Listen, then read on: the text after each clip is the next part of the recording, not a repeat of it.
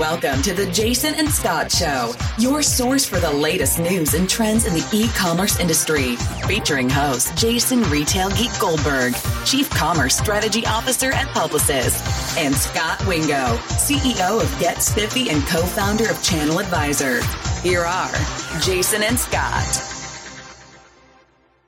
Welcome to the Jason and Scot Show. This is episode 260, being recorded on Thursday, April 15th, 2021. Used to be tax day.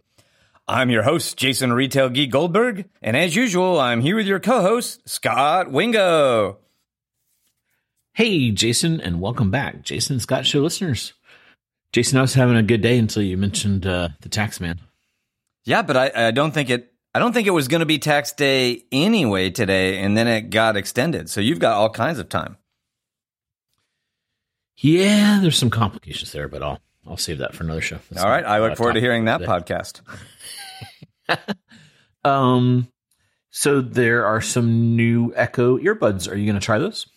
I don't know. I was actually on the fence. I was not a. I was excited about the first ones, and then I was not that impressed, and so I'm debating I'm assuming Apple's going to announce some new ones next week, uh, or at least there's some some potential that they will. And I kind of live in those Apple AirPods, so I don't know if I'm going to bother giving the new Echoes a try. It kind of depends on if you get them. If you try them for me, yeah. I don't need to try them. I'm in the same camp. I tried the first generation. It was like putting a pineapple in your ear. So I'm not.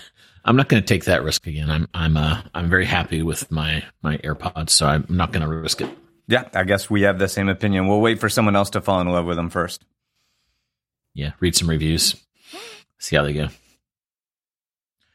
Cool. Well, today is a big day for you, Jason, because earlier this morning, the Department of Commerce came out with their big data drop. Uh, and I know that's always a big day for you. So you've probably been tabulating, collating, APIing, data sciencing, AIing, machine learning, um, and doing all that retail geek stuff. So tonight, uh, we're going to keep it pretty short because we really want to focus in on that data. Um, and then it was a pretty active news week. So we, we, there's a couple highlights we want to hit there. So why don't you kick us uh, into the data conversation, Jason? Yeah, yeah. And to be clear, I don't care about the data at all. I'm just super excited for uh, an excuse to use my Python script and to play in Tableau. Exactly. Yeah. What, um, what could be better? Exactly. So super quick refresher US Department of Commerce publish retail data every month. They have two data sets the retail data set, which is kind of two months in the arrears. So, so today they published uh, their official retail data from February. And then the advanced retail data, which is only one month old. So they published the March uh, advanced retail data. And the difference is the advanced retail data is based on about 5,000 surveys that different retailers filled out, and the the full month is based on uh, something like 10 to 15,000 surveys, and there's a lot more math and error correction in it, so it's uh, it's slightly more reliable. But to be honest, for the most part, we use the advanced retail data because it's fresher. So uh, so in that data is their their view on how March played out. And March is kind of an interesting month this year because March last year was the first COVID affected month in in the United States, and I would call it a partial month. Like mostly COVID sort of, you know, uh, started playing out in in March. So April would be the the first full month, and then this year. Uh, you know the the current March numbers uh, are pro- likely heavily impacted by all the economic stimulus that went out in January and February.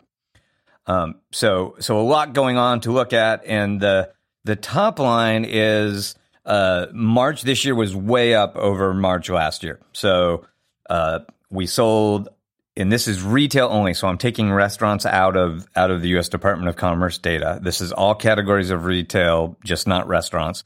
It's we sold $556 billion last month, which is up almost 27% from March of last year. And so, you know, that's a that's a huge year over year growth, partly explained by the fact that you know, March was when retail started to have this huge dip last year, and then we've got this extra bump from stimulus checks this year. So, so I saw a headline that said 9.8, and I guess that includes restaurants. Is that why that No. was different than what you have? That uh, is month over month. me, Yeah, yeah. Every which doesn't so- matter at all. Yeah, again, I, I like encourage people not mind. to pay attention to month over month for most for most retail purposes, Darn. but that like tends to be the top line in the news. Um, so so yeah, we were up like nine point something percent over last month. Um, the even with restaurants, the it was still a huge month of growth when you look at it year over year. Um, so if you want to kind of flatten out some of the the special things that happened in March, you, we could then look at year to date this year versus last year. So January through March this year versus January through March last year, and that is also up a healthy sixteen point four percent. So in general, retail was you know growing less than sixteen percent uh, before this pandemic started. So the fact that these these uh, you know first three months of this year are up sixteen percent over you know mostly in un, unaffected from by the pandemic last year. Um, you know this this is setting us up for a pretty like if, if these kind of numbers continue, which they likely won't. Like this this is um, uh, extraordinary growth. And so then some specific things we like to pull out of those numbers. Uh, one of the bummers about the advanced monthly data is there is not a true e-commerce number in there. I wish there were. Um, but there is this thing called non-store sales, which is kind of a a big uh, lumpy superset of e-commerce and some catalog sales and some other things. It's the closest thing in this data to e-commerce, um, and so that was up 16% over last year. Um, so also healthy growth. That's I would call that more typical growth. And I try not to get too focused on that because it's it's not a perfect match with e-commerce. Um, so then in the categories, this is the fun thing. Um, all these discrete categories that they break out, um, we're all up over last year, which has not been the case any any uh, month for the last for the last 12 months of the pandemic, right? So apparel, which has been absolutely blitzed by the pandemic, uh, was up the most. It's up 101%. So that's a combination of like pent up demand, people starting to get shots and go out more and think about buying clothes and having, you know, some stimulus money burning a hole in their pockets. But this is, is a, an encouraging sign because there were people in the apparel industry that were worried that like, you know, new habits that didn't involve clo- uh, uh, stylish clothing had been formed during the pandemic. Um, so everyone went out and at least bought one fancy outfit, apparently. Um, sporting goods were up 74%. Auto was up 71%. And that's interesting because auto really wasn't heavily impacted by the pandemic. Um, it behaved ab- like we were worried it would, but it ended up behaving about how we would have expected anyway. So the fact that it's up 71% is likely almost all stimulus money. Um, furniture was up 47%. Restaurants, which we'll talk about in a minute, uh, first recovery they've had in a, in a year, were up 36%. Gas was up 35%, which arguably gasoline was the worst business to be in during the pandemic. Um, do it yourself was up 29%. That's Lowe's and Home Depot. Electronics uh, were up 28%. And then you get into the stuff that was only mildly up, which is general merchandise and health. And those were the categories that most benefited from the from COVID last March, right? So so so even they were up, um, but not wildly up. And then only one category in the whole report was down um, versus last March, which was grocery, and that's because, of course, we all rushed out and bought toilet paper at the grocery store in March of last year, um, and soup. So so that's kind of the breakdown. Um, the one of the the most important themes in in these COVID categories is the competition between restaurants and grocery stores. And so, um, if you kind of think pre-COVID, restaurants and grocery stores had almost 50-50 split of uh, dollars for for calories. So we bought half half of our our calories from grocery stores, half from restaurants. Um, at the peak of COVID in April, grocery stores were getting 70% of the dollars, restaurants were only getting 30%. And then for most of COVID, it's kind of been a 60 40 split. So, so that's a, you know, that, that's a big enough shift that that's a huge boon for grocery stores and a disaster for restaurants.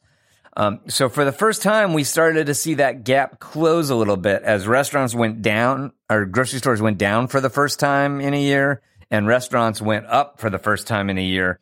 So for the month, we had this kind of 54% of calories going to grocery stores and 46% of calories going to restaurants. So that's um, starting to show a little restaurant recovery, which isn't remotely surprising because I think, you know, everyone understands there's a lot of pent up demand to um, to get back to restaurants, and and uh, so both you know weather and vaccines and fatigue all sort of um, uh, making it a little easier to get a few more meals from restaurants. So uh, th- those were my big takeaways. Any anything surprise you out of any of that, Scot?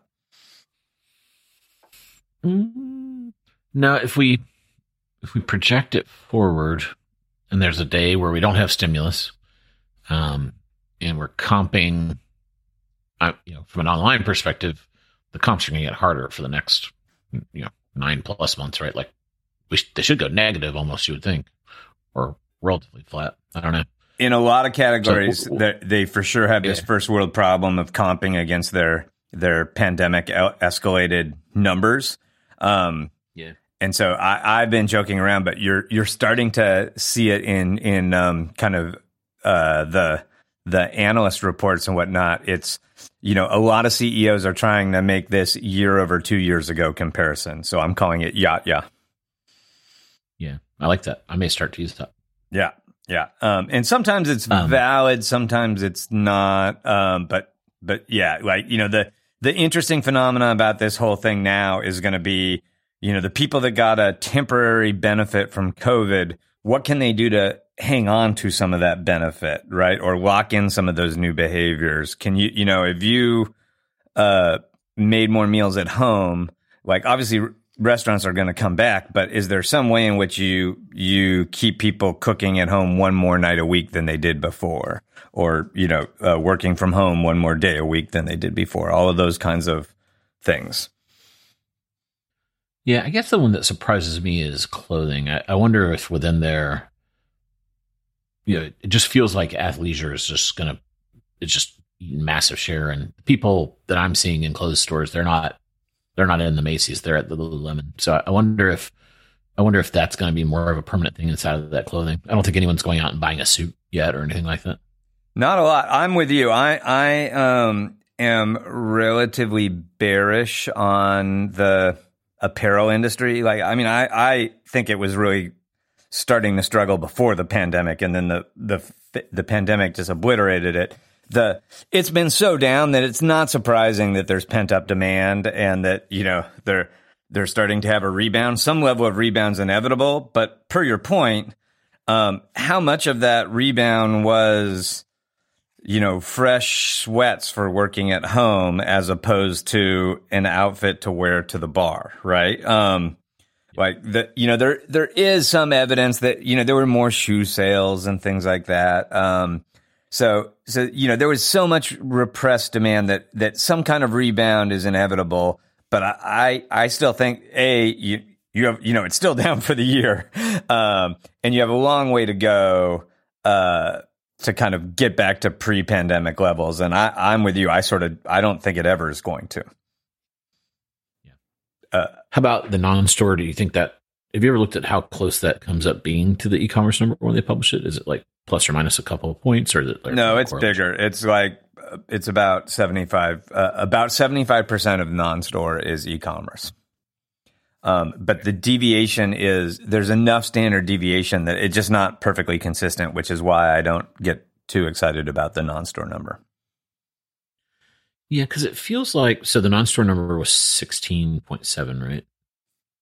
Uh, feels yeah. light to me with the stimulus dollars because everyone on Twitter, at least, and obviously it's a biased audience, but you know the the the, the things I I have visibility into, um, and then what I can see on Twitter, it, it does seem like there was a stimulus surge there in March that was pretty material. Now maybe it was just small in it towards the end, right? Yeah, and so I, like there is the problem of non-store not being a perfect surrogate for e-commerce, but then also just e-commerce data just stinks, as we've talked about a bunch of times, right? And I'll, the um, maybe we'll break it out for the next one, but I keep this running list of of reported e-commerce growth, right? So it's e-commerce is not a gap number, right? So no, nobody's obligated to to report their e-commerce growth, but since it's the best number in your financial performance, almost every retailer they can't help themselves when they do their quarterly earnings. They're like, comps were down two percent, but e-commerce grew by triple digits.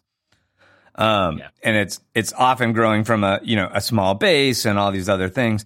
But um, uh, so I've been tracking every public company that reveals it, and I have a pretty good list of public companies that have revealed their e-commerce growth for the last three quarters. And the common denominator of all of them is not one of them is at or below the industry average. so, like that, that just doesn't pencil out, right? Like, there aren't enough other retailers with enough volume to to make that work. Yeah, that's never made sense to me. No. um, the what are any other takeaways from the data? Um, no, I just I, so a like uh, stimulus works. It goes it goes right into people's banks and right uh, into the retail stores. So that's a super benefit. Like I I don't think you're going to see any more stimulus. Right? I think there's there's politically, I think there's a lot of fatigue around stimulus, and when as the health stuff becomes less dire, um, which happily it's going to, the there's not going to be the political will for more stimulus, and so you know I think that uh, the, the this is going to be another part of the comps problem going forward. Okay. Cool. Anything else on the data? Nope, nope. That seems like plenty. All right. Well, let's pivot to news.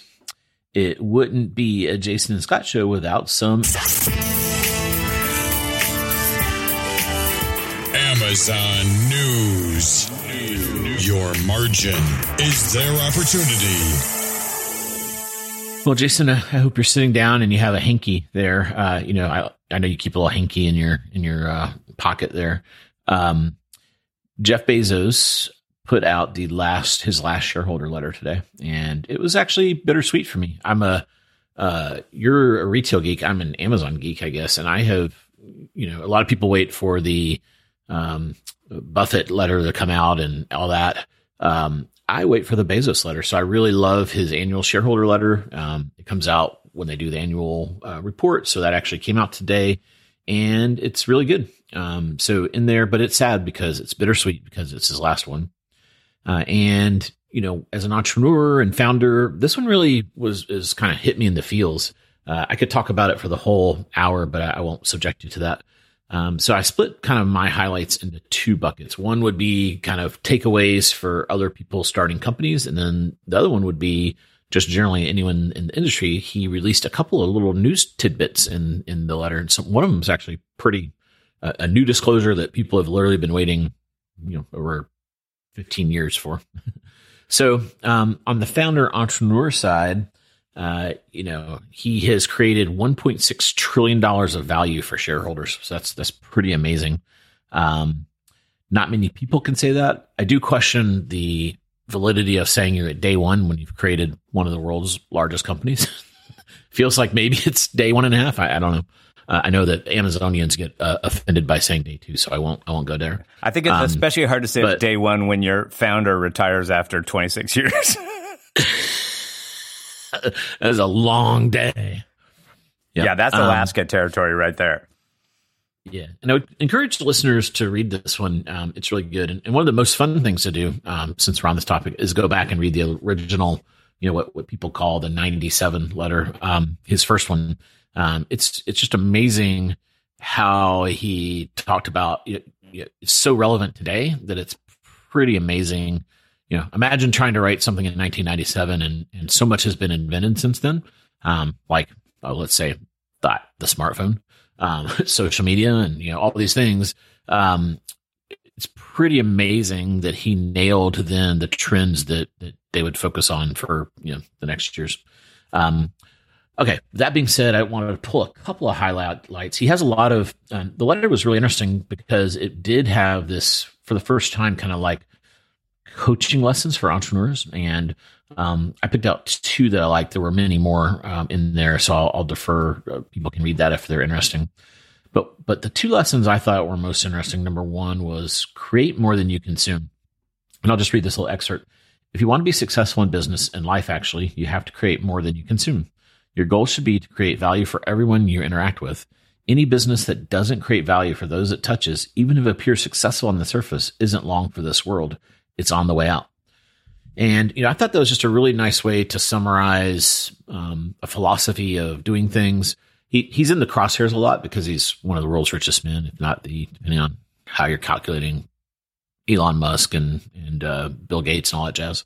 Um, and uh, you know, but he has given back a ton. He speaks a lot at entrepreneurial events and all this kind of thing. So, um, and he, he's invested in a ton of startups as well, which is which is interesting. So including like Google, by the way. Yeah, yeah. A little, a couple Stanford guys had this search engine he invested in. Um, but then what's interesting, he's, he kind of goes and tries to make a, um, you know, a, a, does the math on the the annual impact and uses the last year, um, 2020 as the, the, the time frame. And he goes through and, and I won't bore you with this, but, um, it's really interesting. He kind of talks about, you know, shareholders made effectively 21 billion, employees 91, third party sellers profited to the tune of 25 billion by calculation. And then um, one thing he does that's near and dear to my heart is he does this customer calculation, um, and it's really interesting. He uses kind of the, the a proxy for how much time they saved in aggregate shopping on Amazon. Um, I spend almost all day talking about, you know, uh, our the job that uh, my company does is saving people time on car care. Um, so it's kind of interesting to see him walk through that math and how he approached it. Um, and he sums all that up and he comes to kind of three hundred billion dollars was was kind of the the you know, some tangible, some intangible um, value that that Amazon created in aggregate, which, which is pretty interesting.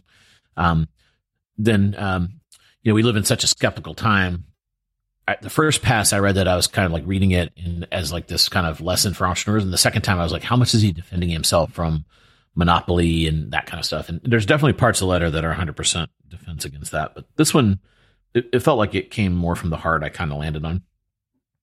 Um, and then the second lesson he talked about, um, and I feel comfortable uh, with a podcast host who calls himself Retail Geek um, that you're going to be squarely in on this one. Uh, he talks about differentiation is survival, and the universe wants you to be typical. So, um, you know, th- this was a really interesting lesson of just being different is okay and it's good, and it actually is is uh, a way to to survive and and do better than the average by definition. Uh, and then a little quote here: We all know that distinctiveness, originality is valuable. We are all taught to quote unquote be yourself what I'm really asking you to do is embrace and be realistic about how much energy it takes to maintain that distinctiveness. The world wants you to be typical in a thousand ways. It pulls you at you to be typical. Don't let that happen. So I thought that was kind of interesting of, you know, the the things he picks to talk about, and you can tell he puts a lot of thought into these topics. I, I just thought those were two interesting ones. Um, and then on the news side, so that was some entrepreneur founder stuff I found kind of interesting and helpful. Uh, and then the other bucket was some news tidbits. And I talked about the $25 billion from third party sellers. That was kind of a new disclosure, if you will. Um, but for the first time, he, he, you know, um, uh, effectively says that there's over 200 million prime members globally. So that was interesting because there's been some wide ranging. I think I've seen the range I would put on this is um, a lot of Wall Street guys were kind of like in the 180, 190 range. Um, so they were kind of close to 200. Uh, but then there's always that one that's like wildly high. And I think it's, it's kind of up into the high 200s, uh, like 280, 290. But in, in classic Bezosism, he says over 200 million. So we definitely know the 180, 190 is wrong, but the 280 probably is wrong. Um, it feels like the way it was disclosed is almost as if they had just crossed over, um, but he doesn't explicitly say that, so you can't count on it. So that was a big disclosure that had a lot of people on the interwebs talking today. Um, they also disclosed when he was going through that math of the impact. Um, he had to have a number to multiply by. He kind of does the per seller impact, and then he had to have a number to multiply, and he said greater than 1.9 million. Um, I, I kind of thought I remember this being disclosed as one and a half million, so I wasn't so surprised by that one. Um, and then another little tidbit is that um, they have over 100 million smart devices that are connected to Alexa. So um, that was a new disclosure as well.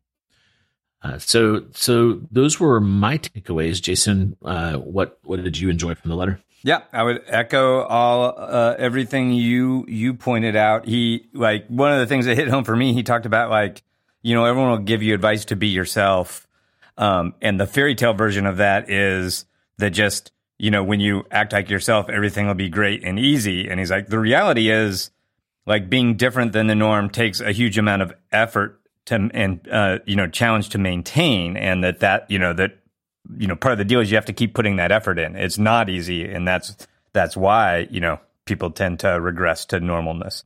Um, which I like. It's obvious when he says it, but I thought you know it was it was an interesting point, and he uh uh whether it's him or the massive team that writes this letter for him, he's super articulate. I I tend to believe it's mostly him. Um, and there, you know, there's some great metaphors and points in there. The I took away the the same three big bullets you did: 200 prime, mem- 200 million prime members, 1.9 million sellers, and the 100 million devices. And I would say, a to me, it, it it's interesting. It, it means that the pro- the the estimators are really good, right? Like a lot of people had them at 190 to 200 million prime members, so that was great. Uh, Marketplace Pulse had them at 1.5 million sellers, so you know 1.9 was great.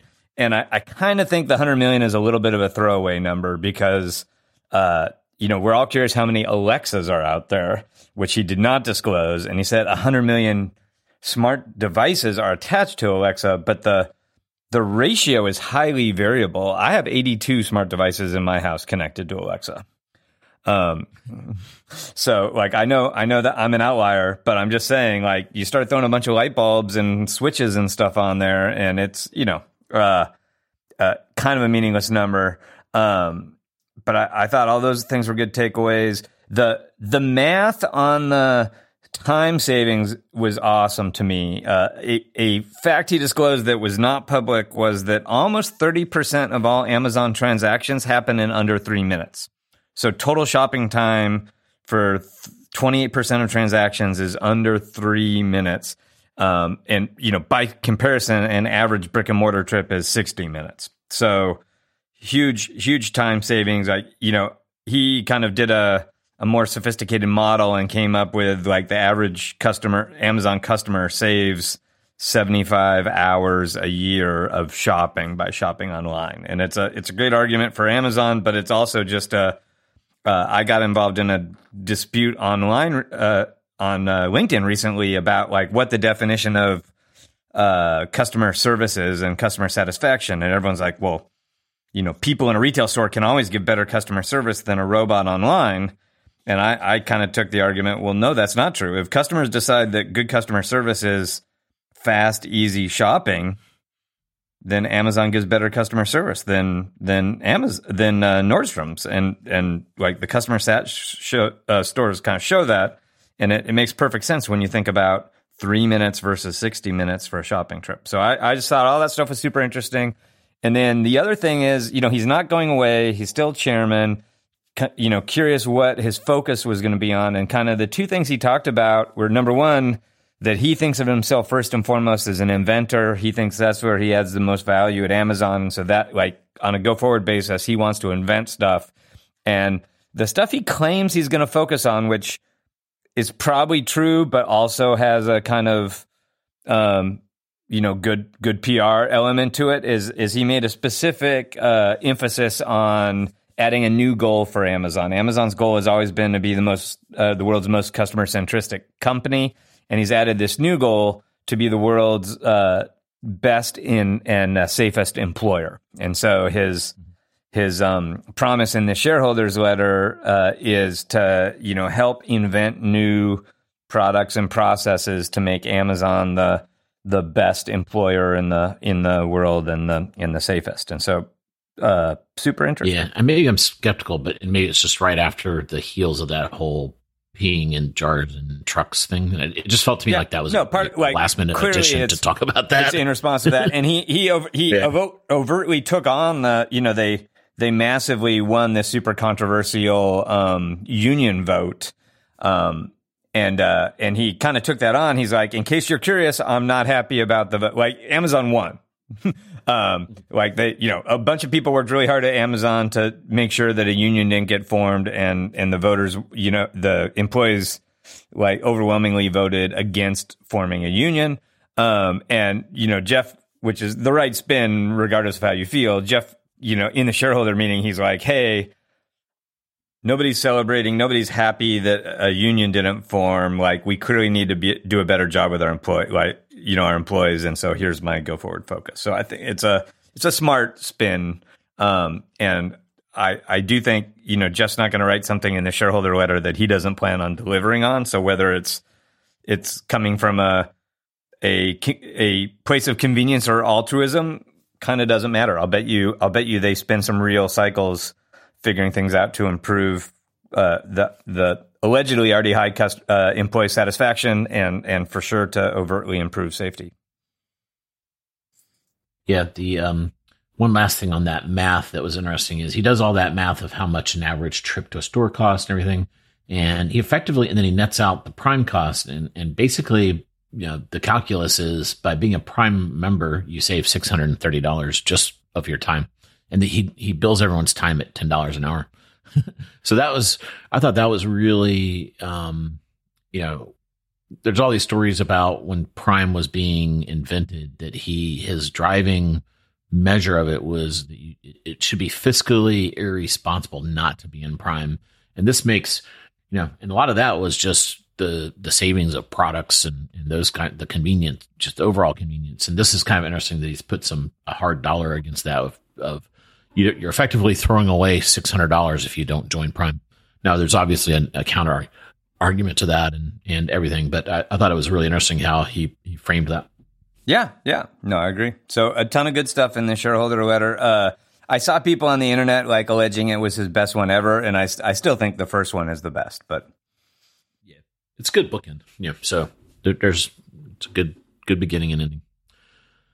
Okay, well, you can put your hanky away. Hopefully, uh, hopefully you're okay over there. Um, uh, one news that caught my item, and this is kind of related to this. Uh, you know, we've we've been talking this year a lot about watching Shopify versus Amazon, um, and then we did that very popular show about the changing privacy things coming out. And one of the possible conclusions of that is Shopify could be under some some pressure from that. And it was really interesting. An article came out that uh, about half the senior executives at Shopify are leaving. Um, it's hard to tell what's going on here. Um, Tobi had a really weird statement. Let me let me. Read. It didn't make sense to me. Did you read it? uh, get your I'm not sure which. I didn't catch one that sounded super Couldn't weird. tell so if it no. was underhanded or not. Um, let's see. Uh. So he did the normal. They've been spectacular and deserve to take a bow. Then he. This is the part that kind of had me a little befuzzled. Each of them has their individual reasons, but what was unanimous with all three was that this was the best for them and the best for Shopify. And then he says, "We have a deep bench, and they will be they will step in to quickly fill these roles." So I don't know. It, the weird thing, I don't know that it was unanimous that it was best Yeah. for Shopify. I don't know. It was kind of. It's almost like there was some kind of a power play or something, or I, I don't know. I got like a weird vibe off of it. Yeah, you almost would. Uh, Who knows? I, the the conspiracy uh, theorist in me, like, so this is three C level people leaving a public company at the same time, and by the way, a fourth one left three months ago, right? So uh, Yeah. it's four of the eight, um, and a couple of these, the the chief product officer that left last November, Craig Miller, and then the the the chief talent officer that left this week, like those were like amongst the 20 first employees. And I, I kind of think in a, uh, a giant fast running public company, you tell me, um, but, um, in normal succession planning, like even if a bunch of people want to go, you know, cash in their chips and uh, live on a beach, um, you would stagger out the departures more, right? If, if in a, uh, in a kind of if you were working things out synergistically. So for all these people to leave at once, um, it, it, it feels like there had to be some impetus that that we're not fully cognizant of. Yeah, one one other thing I've uh, you know externally observed is um, they have a guy Harley is it Finkelstein Finkel something like that. We'll call him Harley F. Um, and he was kind of you know a partnership guy, and then he seems to be coming the face of the company. And and maybe I kind of wonder if there was you know some secession thing in there, and and he's been some kind of he's kind of been he, he kind of won that battle. There, there, feels like something went on there. Um, the other thing I've noticed is their their social accounts. They've gotten really super snarky. So you know, Shopify used to kind of I think be in this kind of what I would call this Canadian like you know we just want to help you know arm the rebels and grow customers. And like most of their social stuff was about just kind of pounding that drum of you know look we took this you know this entrepreneur and we helped them do this and, and they have a lot of good content around that but increasingly they're throwing shade at Amazon, which, you know, that's punching up. But then I've noticed they've actually been kind of, I would say, punched down. Um, there was a retailer whose site was down and, was, and they were on BigCommerce. And, you know, the Shopify socials kind of added them, um, added that retailer and said, Hey, sorry to hear you're having so much trouble with your current provider. We're here to help. And it, that, that one kind of felt like punching down and, a little little on the edge for for what they're doing. So it, so, something something interesting is going on inside of there. Yeah, it, it is a um, uh, Jeff would be very happy because it's a not normal culture. Um, yes, the, um, they're living the dream. Yeah, I will say for better or worse, like these three three folks announced that they're leaving. Add in the fourth one last quarter, and the stock still went up. Um, so yeah. so for whatever that's worth, like the the market isn't panicking.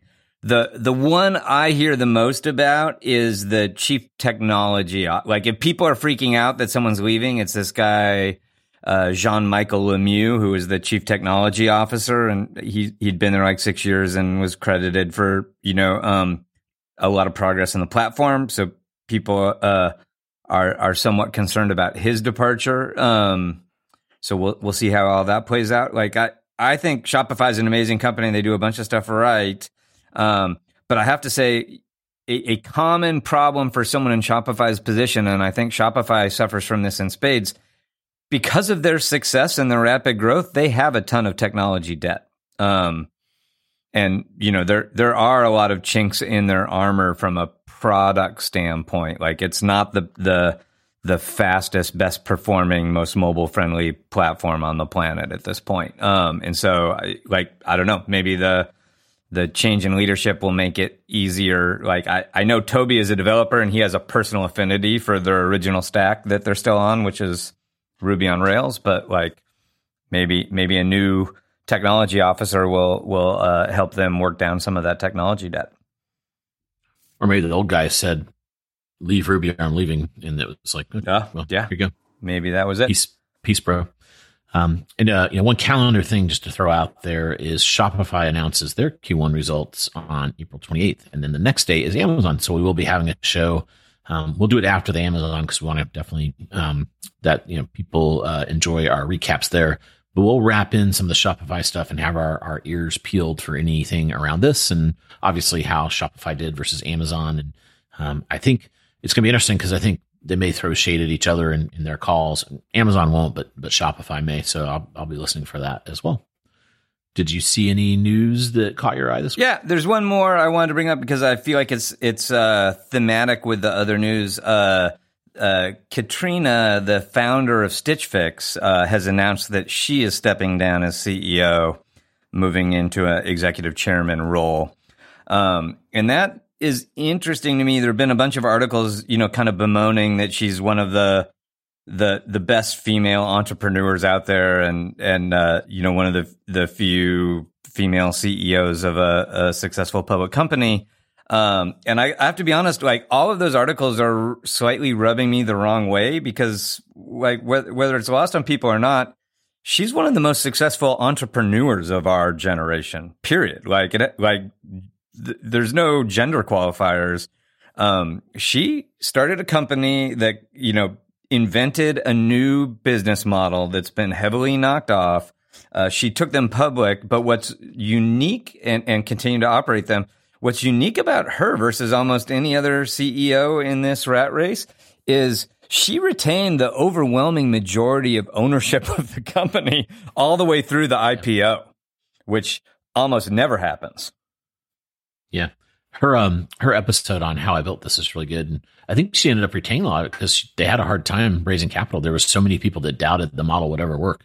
Yeah, um, and I, ironic that, you know, in the long run, it was wasn't by design; it was by necessity. Yeah, yeah, yeah. I agree. She she she's awesome. And did she? I didn't see that. Did she announce what she's going to do? I think she has young kids, so she's probably yeah. She did. She did not specifically announce it. Um, she uh she did tease at um kind of what the next chapter is at Stitch Fix, which people are kind of excited about because Stitch Fix was already a pretty heavily data centric company. And both, both, I think this is partly true, but I think they also leaned into this from a PR standpoint that they collect all this, this unique attribute data about all the items that get sold and all the items that don't get sold. Um, and you know, that they, they have like very data driven personalization and the implication, um, in her leaving was that like the next phase in evolution from Stitch Fix is to really weaponize that data at the next level and kind of there were there were a few things in there that a lot of us interpreted as uh, they're going to be pivoting to making a lot more of their own stuff. They already do make some. They're a wholesaler, but they they do make some of their own stuff, um, and that the stuff they make is going to be heavily um, data driven uh, merchandise design, and so that that's going to be interesting to watch. Uh, there's this woman, Elizabeth Spaulding, who's currently the president. I think she's been there like six years, and so she's going to be the the new CEO.